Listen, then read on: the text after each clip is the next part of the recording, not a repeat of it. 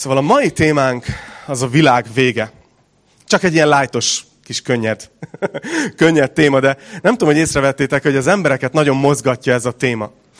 Rengeteg, nem tudom, jósolgatás történik a témában. Képzeljétek, hogy a héten megint láttam, hogy állítólag most 29-ére. Állítólag akkor lesz, az 10 nap múlva van de, de az volt a vicces, hogy a cikk, amit, amit, amit olvastam erről, teljesen egyértelmű volt, hogy a szerző is beleírta azokat a mondatokat, hogy tudta, hogy hogy fogja megvezetni ezzel az embereket. Tehát ilyen szarkasztikus az egész, de csomóan így osztották. Tehát, hogy így, nagyon vicces. De voltak mások is. Egyszer, talán két évvel ezelőtti világvége jóslatnál voltam úgy, hogy az egyik barátom mondta, hogy hát azért ő érti, hogy ez nem tudjuk, meg stb., de azért ő ceruzásan beírja a naptárba. És tényleg beírta. Hm. Mentünk tovább. Szóval vannak jóslatok, van ilyen dátumsatszolgatás, vannak ilyen, ilyen, ilyen rajzok, hogy hogy fog eljönni a világ vége, vannak feltételezések, hogy lehet, hogy UFO támadás jön, tudjátok, vagy jégkorszak, és akkor, és akkor jönnek a jégkorszak szereplői is, szóval az, nem lesz, az, az elég vicces lenne, úgy mondjuk. De hogy benne van valahogy a, a, az emberekben ez, er, ezért hozom fel ezeket a példákat, hogy benne van az emberekben, nem csak a keresztényekben, Mindenkiben benne van, hogy, hogy valószínűleg ez a világ nem fog úgy menni tovább, mint ahogy most van, végtelenségig. Hogy egyszer valahogy, valamilyen formába ennek vége fog szakadni.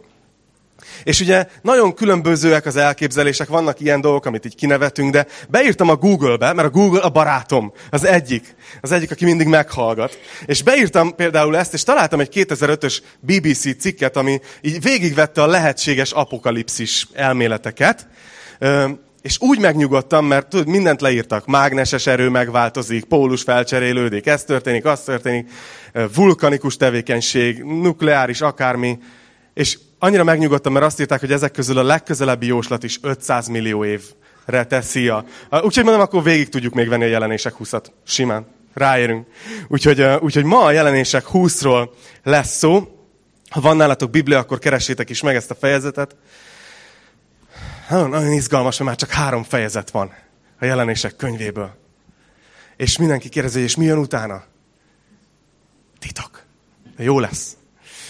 Az előző részek tartalmából, ugye a jelenések könyve azt írja magáról, hogy ez egy kinyilatkoztatás, egy leleplezés, ami Jézus Krisztusról szól. Hogyha a jelenések könyvét tanulmányozod, és nem Jézust ismered meg jobban belőle, akkor valamit elrontottál tanulmányozással. A jelenések könyvének az egyetlen cél, hogy jobban megismerjük Jézust. Jobban lelepleződjön előttünk, hogy kicsoda ő. Isten szívét. De egyben egy profetikus könyv is, ami a jövőről szól.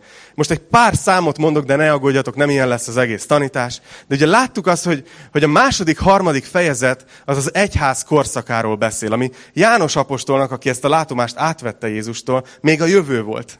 Ő még ott volt az első században, mi pedig a nagy részére már visszanézünk, és látjuk, hogy profétikusan beteljesedtek ezek a dolgok. Második, hár, harmadik fejezetben ez a hét gyülekezet kiábrázolja az egyház történelmet. És ezt végignéztük. Szóval a második, harmadik fejezet az minimum 2000 évet ölel fel. Nem akarok jóslatokba bocsátkozni, hogy még meddig fog ezt tartani, mert utána majd röhögtök rajtam, ha nem, nem lesz igazam. De aztán elkezünk a hatodik és tőle a 19. fejezetig, tehát igazából a legnagyobb része a jelenéseknek. Összesen 14 fejezet szól arról a 7 évről, ami az egyház korszaka után következik. Ezt úgy nevezi Biblia, hogy a nagy nyomorúság. A nagy nyomorúság. És ezt tanulmányozzuk hónapok óta, és ez a 7 évet kibontja, ami, amikor Isten elengedi a gyeplőt, és olyan, mint hogyha azt mondaná az embereknek, hogy nélkülem akartatok élni, meg akartátok próbálni nélkülem, akkor tessék, nézzük meg egy kicsit, kicsit megengedem, egyre jobban megengedem, hogy megérezzétek, hogy milyen egy Isten nélküli világ. És, és nem jó. Nem jó. Azt látjuk, hogy ebben a hét évben a sátán leutánozza a szent háromságot. Ki az, aki emlékszik erre? Beszéltünk erről, ugye, hogy van egy ilyen szentségtelen háromság a jelenések könyvében, hogy ott van a, a sárkány, a sátán, az ősi kígyó, így nevezi a Biblia. Ott van az antikrisztus, a fenevad, ilyen, ilyen nagyon kis bájos neveket ad a jelenések könyve, és ott van a hamis próféta. És ugye legutóbb, amit, amit, amit láttunk, az az, hogy véget ért ez a 7 éves időszak. Véget ért a nagy nyomorúság azzal, hogy Jézus Krisztus visszatért a földre, és amit ma fogunk látni, ez az egy fejezet, ez ezer évet fölölel. Szóval ilyen furcsa jelenések könyv, hogy néha egy fejezet alatt ezer évet átvesz, máskor meg hét évet is 14 fejezeten keresztül tárgyal, de legalább most gyorsan haladunk majd az időbe.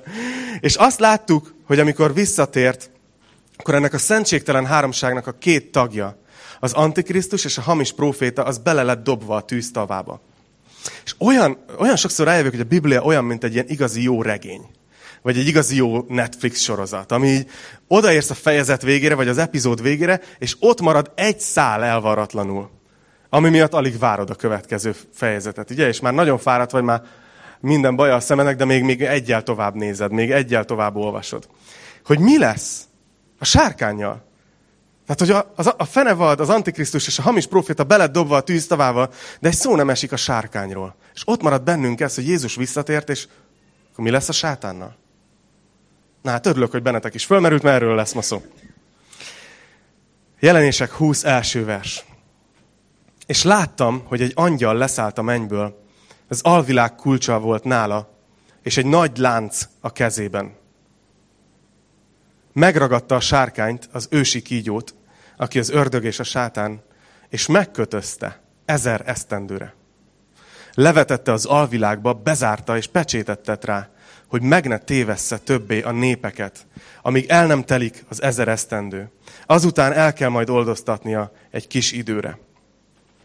Szóval azt látjuk, hogy, hogy jön egy angyal a mennyből, és egy lánc van a kezébe, és megkötözi a sátánt ezer évre, és bezárja az alvilágba, és le is pecsételi. És nagyon érdekes, hogy egy névtelen angyal teszi mindezt. Azt se tudjuk, mi a neve. Az emberek fejében úgy épül fel sokszor, hogy mint a, tudjátok, mint a yin-yang, hogy, hogy van Isten, meg a sátán, hogy az e- erőben egyensúly kell, meg tudjátok, van ez a duális világkép. De azt látjuk, hogy a sátán az nem Istennek az ellenfele, nem Istennek a súlycsoportja. Amikor a sátánt félre kell rakni, akkor egy névtelen angyal jön, és ezt elintézi. Látjátok? Jön, és megláncolja. És megint csak olyan, olyan a jelenések könyve, mint egy, mint egy sorozat, hogy azt hittem, hogy legalább őt is bedobják a tűz tavába. De ehelyett mi történik? Hogy még mindig nincs vége, még mindig csak megláncolják, és még azt is oda teszi, hogy ez csak ezer évre szól, és még utána el kell engedni egy kis időre. Miről van szó? Miért történik ez? Azt várnánk, nem, ahogy így megyünk a jelenések könyvébe, hogy Jézus visszatért, most végre megsemmisíti a sátánt, nem? És erre még mindig csak ezer év múlva következik ez be.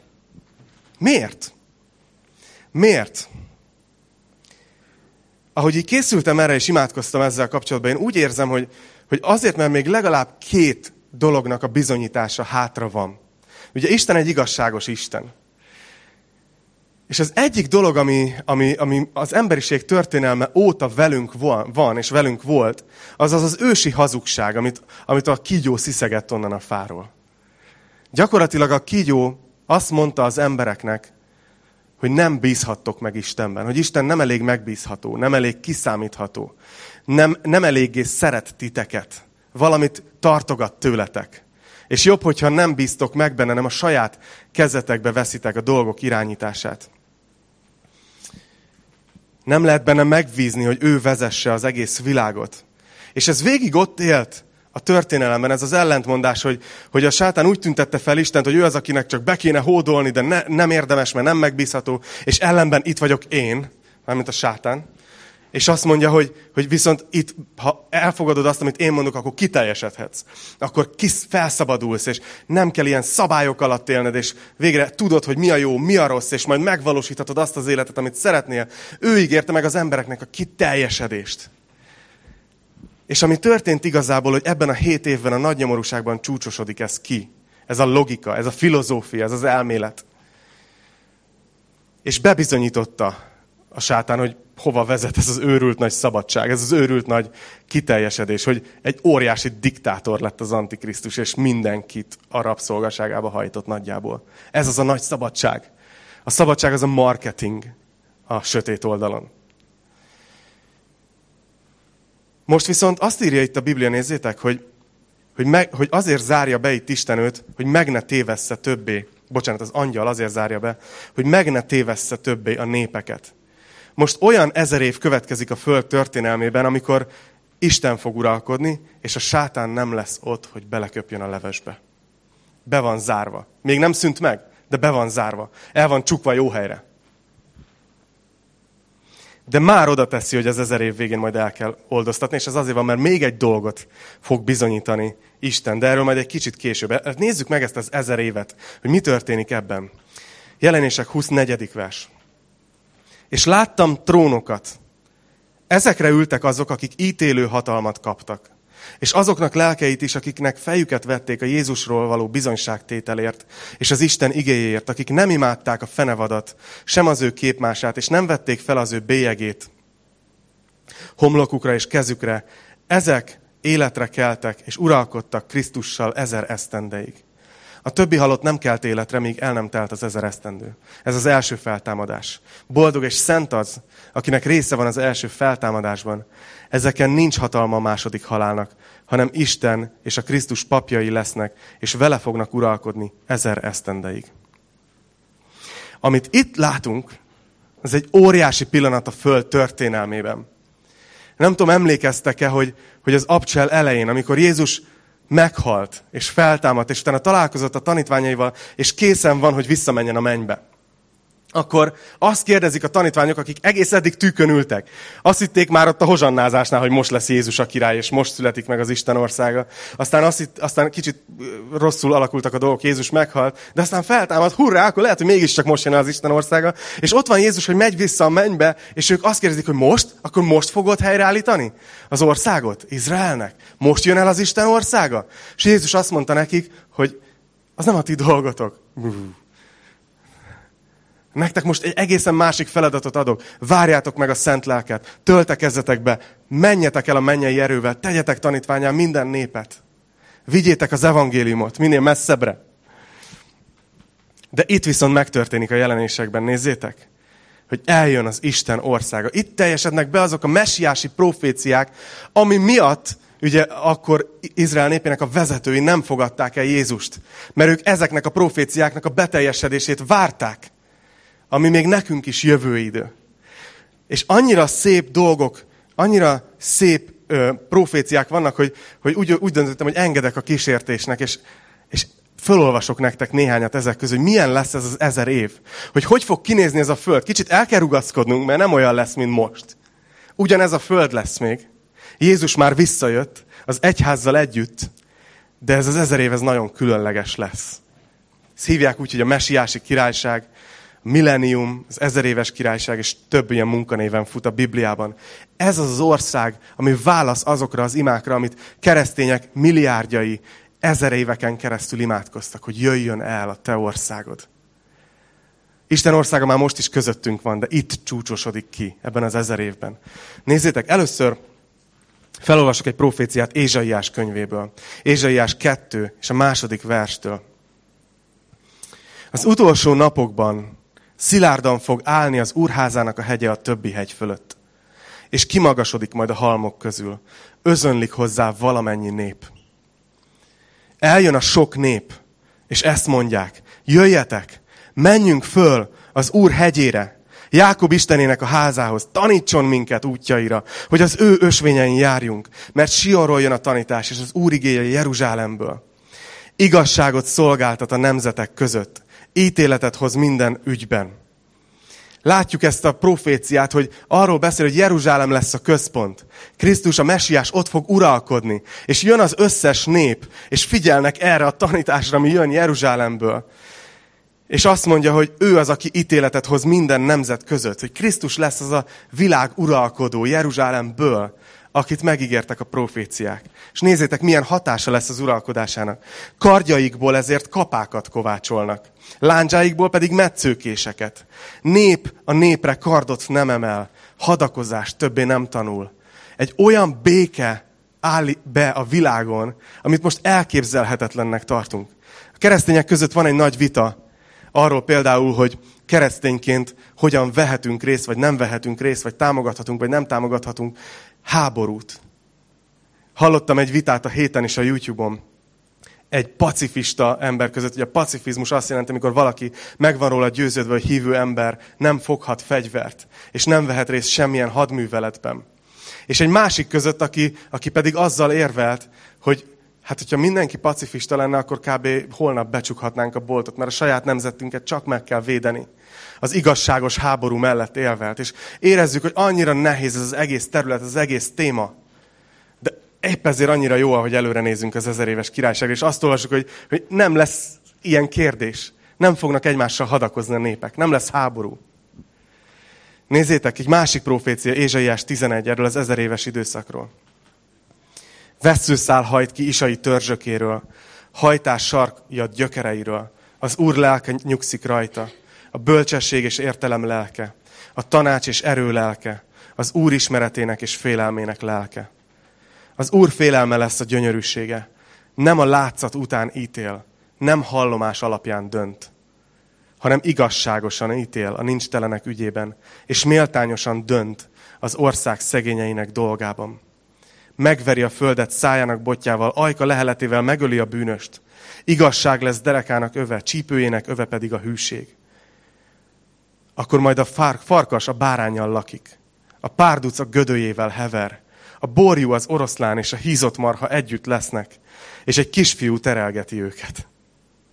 A tehén a medvével legel. Kölykeik együtt heverésznek, az oroszlán pedig szalmát eszik, mint a marha.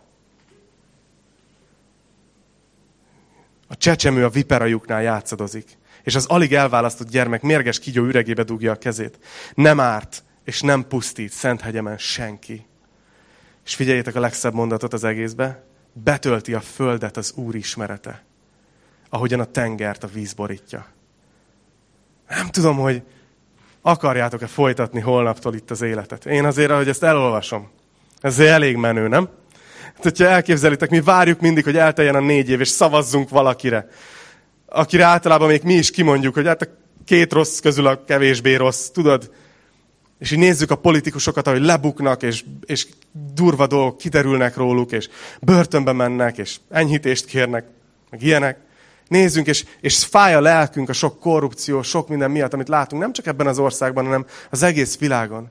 És olyan felüdítő ilyet olvasni, hogy egyszer Jézus eljön és ő lesz a király. És ő fogja megmutatni, hogy milyen az az igazságos uralkodás, amire vágyunk, amire vágyunk. De annyira tetszik, hogy ezt írja, nézzétek, hogy az Úr ismereteivel lesz tele a föld. Hogy nem tudom, hogy ti is érzitek, hogy ide járunk hétről hétre, tanulmányozzuk a Bibliát, próbáljuk megismerni Isten, és mélyülünk, remélem növekszünk ebbe hétről hétre. De akkor jön el az az időszak, amikor mindenki ismerni fogja az Urat. Vágylak látni téged, Jézus. Hát látni fogjuk, szemtől szembe ott lesz. És amit a jelenések könyveit kiemel erről az ezer évről, hogy mindenki részt vesz ebben, aki az első feltámadásban részt vesz. Ez nem egy konkrét esemény az első feltámadás az én meglátásom szerint, hanem több ponton támadnak fel emberek. Az egyik ugye, amiről beszéltünk, hogy az elragadtatásnál ír erről a Biblia, hogy a Biblia, hogy akik meghaltak, nem, el, nem előzzük meg azokat, akik meghaltak, hanem feltámadnak, és együtt elragadtatunk az égbe.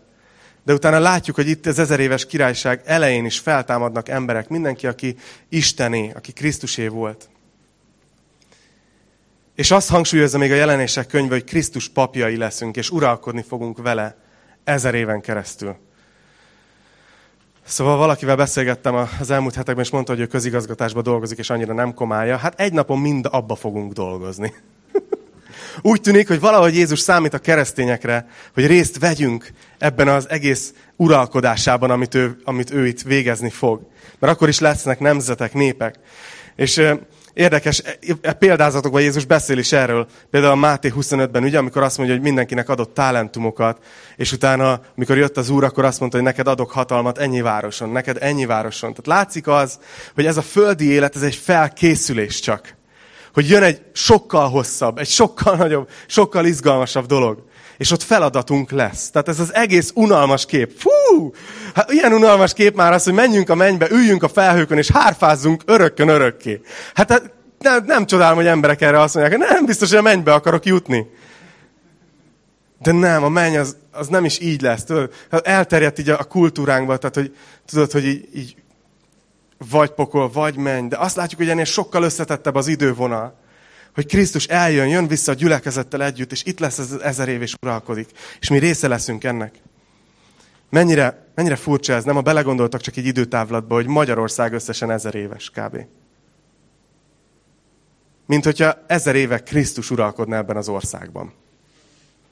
Azért ez elég hosszú, nem? Azért mondom ezeket, hogy egy kicsit is segítsek nektek abba, hogy, hogy jó perspektívával lássuk az életünket. Hogy néha úgy érezzük, hogy nem igaz, hogy még egy évem van az egyetemből. És akkor mi ezer évig ott fogsz uralkodni Krisztussal, kit érdekel az az egy év? Vagy most már, most már muszáj elérnem valamit az életben, mert már, már, már 40 éves vagyok. Igen. Hát örökké fogsz élni. Örökké fogsz, szó szerint, és az nem valami lebutított élet lesz, hanem az, ez ahhoz képest lebutított. Hogy most vagyunk egy felkészülési időszakban. Hogy itt most csak kapunk helyzeteket, hogy tanuljunk, hogy megismerjük az Istenünket. Hogy felkészüljünk valami sokkal nagyobb feladatra, amit Isten majd ránk fog bízni. Hogy mész be hétfőn, hogyha így gondolsz a jövődre? Hogy mész be a melóhelyre? Egyetemre? Sehogy, nyári szünet van. Szóval, ahogy mondom, ebben az időszakban, az ezer éves uralkodás alatt, Isten az egyik dolog, amit bebizonyít, hogy a, hogy a sátának nem volt igaza. Hogy nem igaz, hogy ő elnyomja az embereket, és, és le, leuralja, a sátán pedig a szabadságot adja, hanem hogy pont fordítva van. A sátánnak volt hét éve, bizonyítson, és utána Krisztus ezer éven keresztül bemutatja, hogy soha nem látott jólétben és békében kormányoz itt a Földön. De ugye mondtam, hogy, hogy ez az egyik, amit be fog bizonyítani. De mi a másik, amiért nem tette azonnal tacsra az ördögöt? Nem tudom, hogy hallottátok ezt a gondolatot, hogy az ember eredendően jó, csak a társadalom tönkreteszi, megrontja. Ki az, aki hallotta már?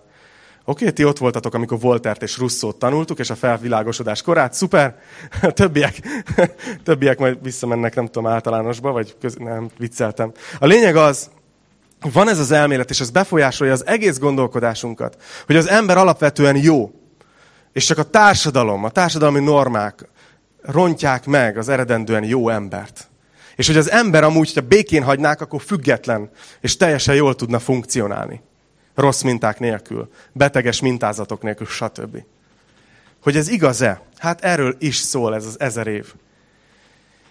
Mert lám, lám, itt ez az ezer év. Hogyha jó a társadalom, akkor az ember is jó, igaz? Nép a népre kardot nem emel, hadakozás többé nem tanul, peace, szó szerint.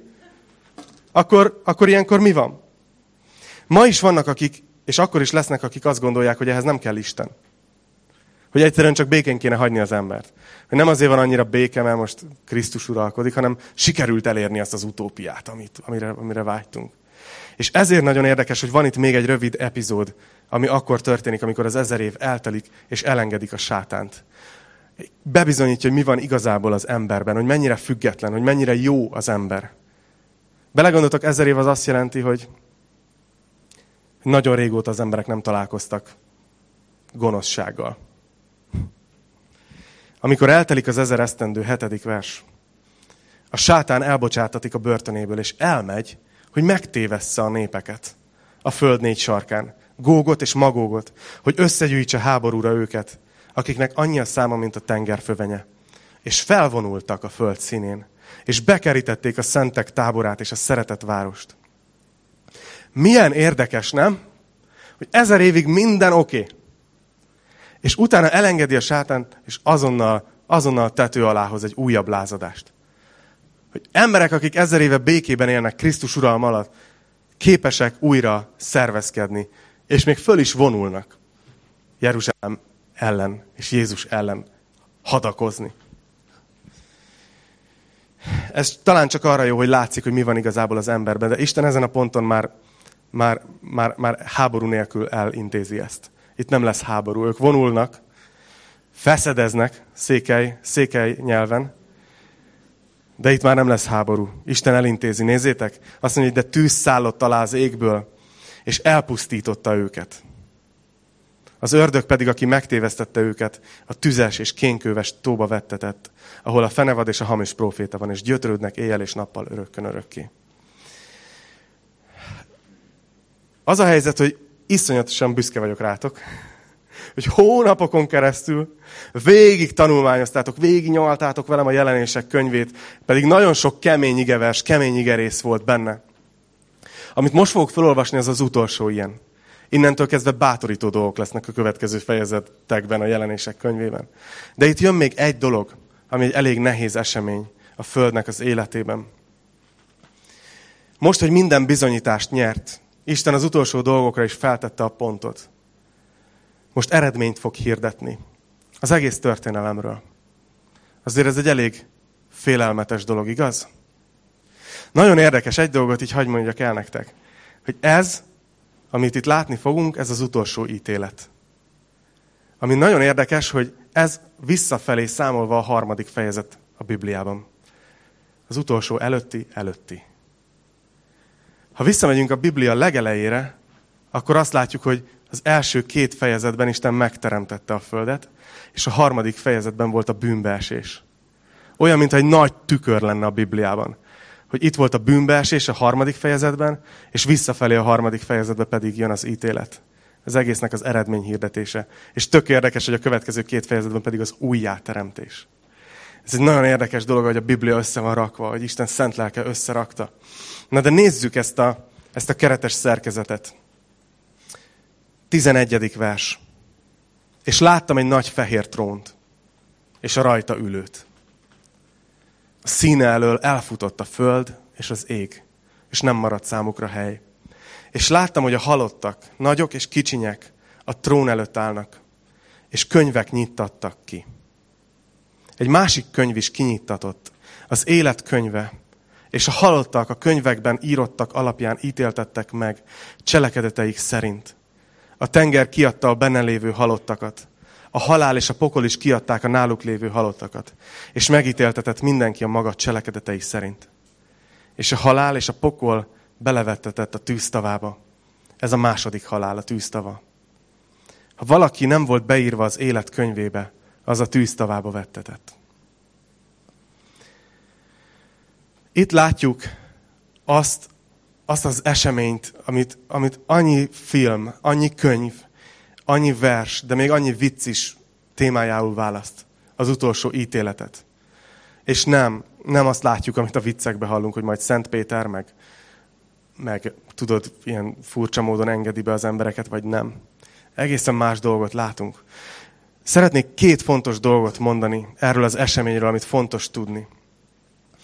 Az egyik az a résztvevőkkel kapcsolatos. Ugye valahogy nagyon sok ember fejében szerintem az a kép él az utolsó ítéletről, hogy ebben minden ember részt fog venni. Hogy mindannyiunk ott fogunk állni majd egyszer, és Isten eldönti, hogy hogy lesz. A tankcsapda ezt fel is dolgozta maga stílusában, ugye, hogy melyik ajtón menjek be. Tudod, tehát, hogy, hogy majd ott elmondják, hogy te erre, te erre. Hát ne, nem ezt látjuk, észrevettétek, hogy, hogy nem ezt látjuk. A Biblia két külön ítéletről beszél.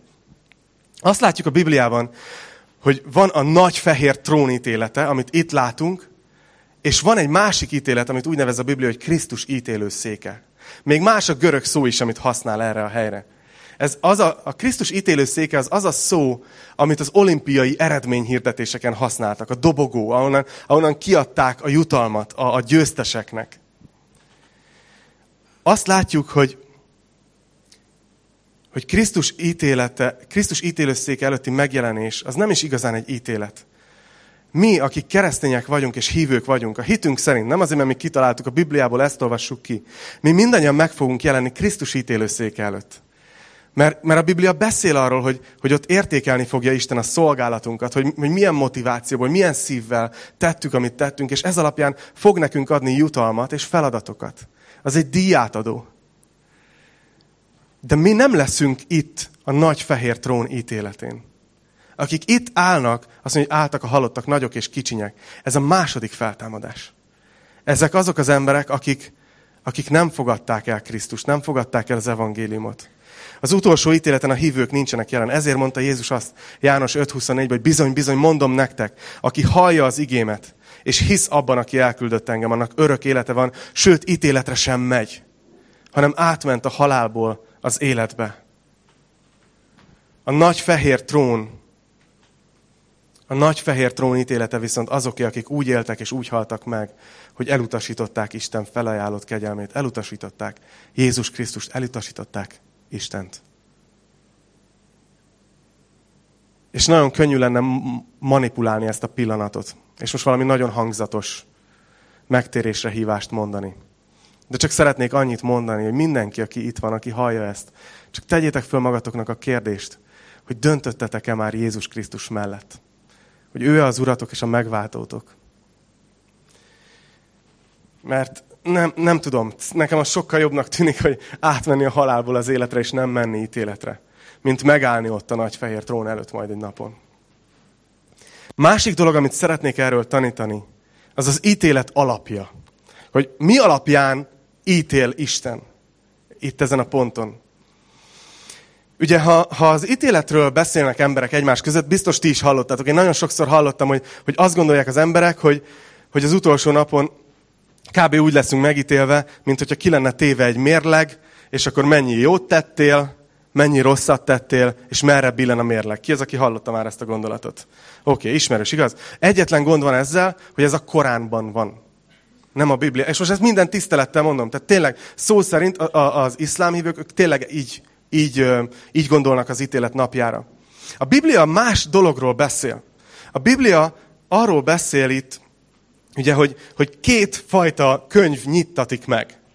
Két fajta, azt mondja, hogy egyrészt megnyitott, megny, kinyitottak, hú de fura ez a Biblia nyelvezet, tehát kinyitottak egy csomó könyvet, amiben, amiben le voltak írva az emberek cselekedetei. És hogy jöttek a, az emberek, és megítélték őket a cselekedeteik alapján. De utána mégis egy nagyon-nagyon érdekes dolgot mond az utolsó versben. Azt mondja, és aki, hogy volt ott egy másik könyv, az életkönyve. És hogy miután halottak megítéltettek a cselekedeteik szerint, utána megnézték, hogy ott van a nevük az életkönyvében. És azt mondja, akit nem találtak oda beírva, az a tűz tavába vettetett. Nézzétek meg, egy, egy hihetetlen dolog, ha ezt megértitek, akkor, akkor ez, ez megváltoztatja, hogy hogy gondolkoztok Istenről. Gyakorlatilag azt tanítja a Biblia, hogy mindenki odaáll Isten elé, aki, aki nem fogadta el korábban Krisztust. Lehet, hogy olyan emberek is, akik azt mondják, hogy én egész jó ember vagyok, én erkölcsös vagyok, én nem csalom a feleségemet, én szeretem a gyerekeimet, én, de, de, de. én ezzel jó ember vagyok, miért ítélne el engem Istenet, kb. jár azért a mennyország. Hogy odaállnak Isten elé az ítélet napján, és akkor kinyitják a cselekedetek könyvét. És azt mondják, igen, ezt csináltad, ezt csináltad, ezt csináltad. És azt tudjuk a Biblia más részeiből, hogy tanítja a Biblia, hogy a cselekedetekből senki nem igazul meg. Hogy lehetetlen egy olyan életet élni, hogy Isten arra azt mondja, hogy oké, te mész a mennybe. Hogy jó cselekedetekkel nem lehet bejutni a mennyországba. És amikor ott van az az ítélet, hogy ott van az az illető, és hallja, hogy a cselekedeteid nem elegek, lehet, hogy jó ember voltál, de nem voltál elég jó, akkor fölmerül még egy kérdés, hogy vajon ben van-e a neved az életkönyvébe. Az életkönyve az egy nagyon érdekes téma a Bibliában. Az ókori társadalmakban volt egy életkönyve minden, minden városban, minden helységben, ahol vezették azt, igazából az anyakönyv volt, hogy kiszületett meg. És utána kihúzták, amikor valaki meghalt. Ugye, hogy lehessen követni, hogy éppen hányan élnek a városban. És nagyon érdekes dolog, hogy ugyanezt mondja a Biblia, hogy mi lelkileg halottak vagyunk. De amikor valaki megtér, amikor valaki átadja az életét Jézusnak, és azt mondja, mostantól te vagy az Uram és a megváltóm, akkor újjá születik. A Szentlélek újjá szüli. És onnantól kezdve, mint élő, bent van Istennek az élet könyvében. És milyen érdekes, nem, hogy itt vannak az emberek, nem, a cselekedeted nem elég jó. Megnézzük, hogy ben van-e a neved az élet könyvébe. És azt mondja, akit ott nem találtak, az vetetett a tűztavába.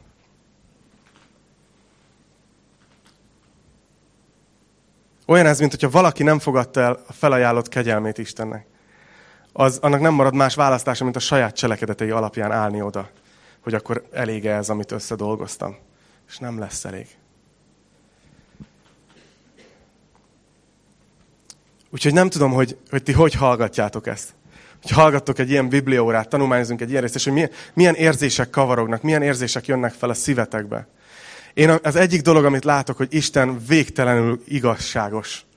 Tehát, hogy nem ilyen zsarnok módra csinálja végig a jelenések könyvét, hanem végig emlékeztek a nagy nyomorúságot, hogy tanulmányoztok, utolsó pillanatig ad reményt, még ad lehetőséget a megtérésre, és amikor kimondja többször, hogy már ez történt, és mégse tért meg senki, ez történt, és mégse tért meg senki, akkor Isten azt mondja, hogy jó, akkor most vége lesz, de még akkor is több mint ezer éven keresztül bizonyítja, hogy, hogy igazságos. Hogy a végén nem olvassuk azt ott a nagyfehér trón előtt, hogy ilyen kitört volna ilyen lázadás, hogy ez nem igazságos.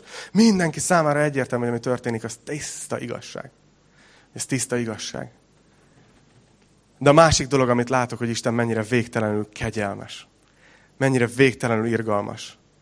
Hogy őszintén tesók, ha föllapoznák ott, ha mi ott lennénk ezen az ítéleten, és föllapoznák ezt a cselekedetek könyvét, mi se?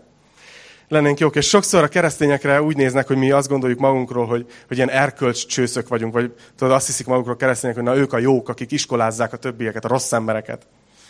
Hát annyira távol áll ez a valóságtól, hát ismerj meg egy keresztényt, azt rájössz, hogy, hogy, hogy nem, nem, nem, nem vagyunk annyira jó emberek, hanem azok vagyunk, akik így elhittük Istennek ezt, hogy, hogy ő szeretne megmenteni, hogy mi nekünk ez nem megy.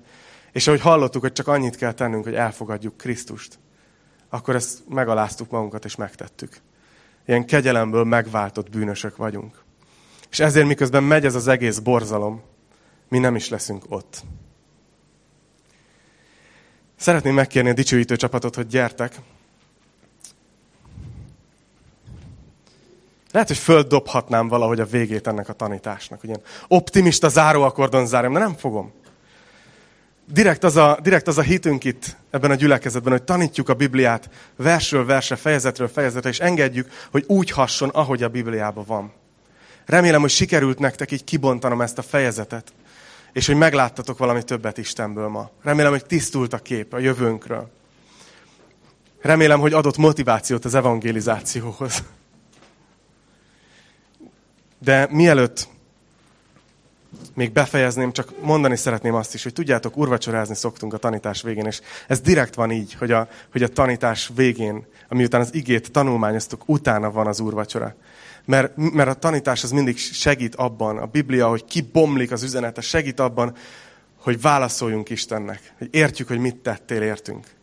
Úgyhogy ma, ha úgy vagy itt, hogy Krisztusban hiszel, akkor most, amikor majd mennek a dalok, és megy körbe a tálca a pászkával és, és a szőlőlével, Krisztusnak a megtört testét, és kifolyt vérét jelképezi, hiszel Jézus Krisztusban, akkor vedd magadhoz, és emlékezz arra, hogy miből mentett ki Isten hogy a neved ott van az élet könyvében. Ez milyen nagyszerű dolog, nem? De szeretnék mondani még valamit.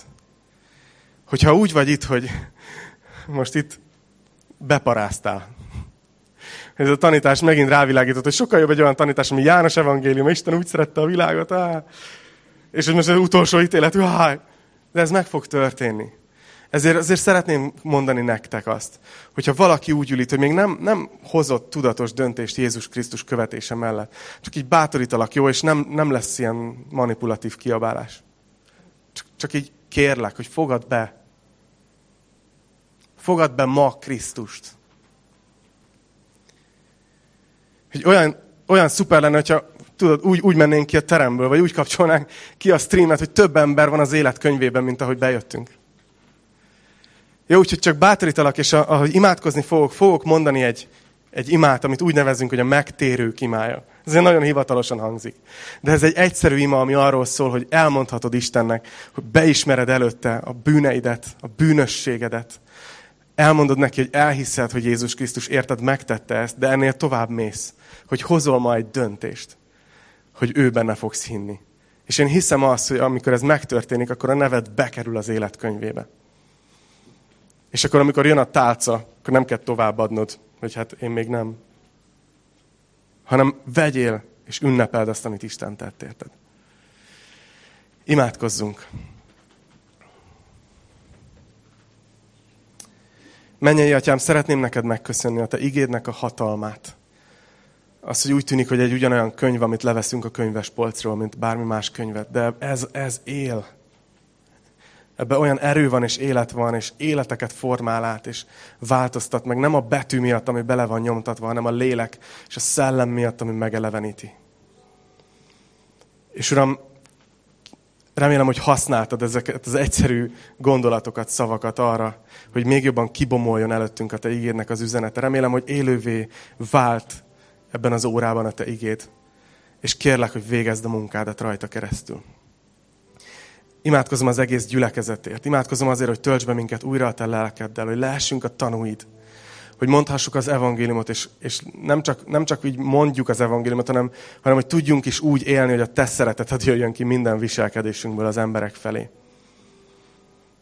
Ez a megmentő szeretet, Uram. De Uram, szeretnék azért is imádkozni, hogyha van akár csak egy ember is, aki hallgatja ezt a tanítást, akár élőben, akár a neten, aki ma fogja átadni neked az életét, hogy adj neki bátorságot, hogy elmondja most velem együtt ezt az imát, amit senki más nem tud, csak Te, Uram. Kérlek, hogy hívj most magadhoz embereket, hogy döntsenek ma melletted, a Te követésed mellett. Úgyhogy ha van, vagytok, akik ma szeretnétek elmondani ezt a megtérők imáját, akkor magatokban most fogom lassan mondani, és mondjátok utána, mondjátok velem együtt, és Isten figyel erre a pillanatra. És ez egy szent pillanat lesz az életedben, mikor döntést hozol mellette. Úgyhogy ha te vagy az, tudod, hogy rólad beszélek, akkor most mondd velem ezt az imát magadban. Menjei atyám, menjei atyám, köszönöm, hogy szeretsz. Megértettem, hogy, hogy bűnös vagyok, és beismerem. Tettem, mondtam, gondoltam olyan dolgokat, amelyeket nem kellett volna. És megszektem a te törvényedet. De megértettem azt is, Jézus Krisztus, hogy te értem haltál meg az én bűneimért. És feltámadtál a harmadik napon azért, hogy újra igaz lehessek. A mai nappal úgy döntök, hogy téged választalak az életem urául és a megváltómul. Legyél a mai naptól kezdve te, az én Istenem, megváltom, Uram és barátom. A mai nap egy új kezdet, és én nem fordulok többé vissza. Kérlek, hogy küld el a szent lelkedet, hogy legyen erőm ezen az úton járni. Köszönöm, hogy meghallgattál. Köszönöm, hogy megbocsátottál. Köszönöm, hogy új életet adtál. Az Úr Jézus nevében. Amen. Amen.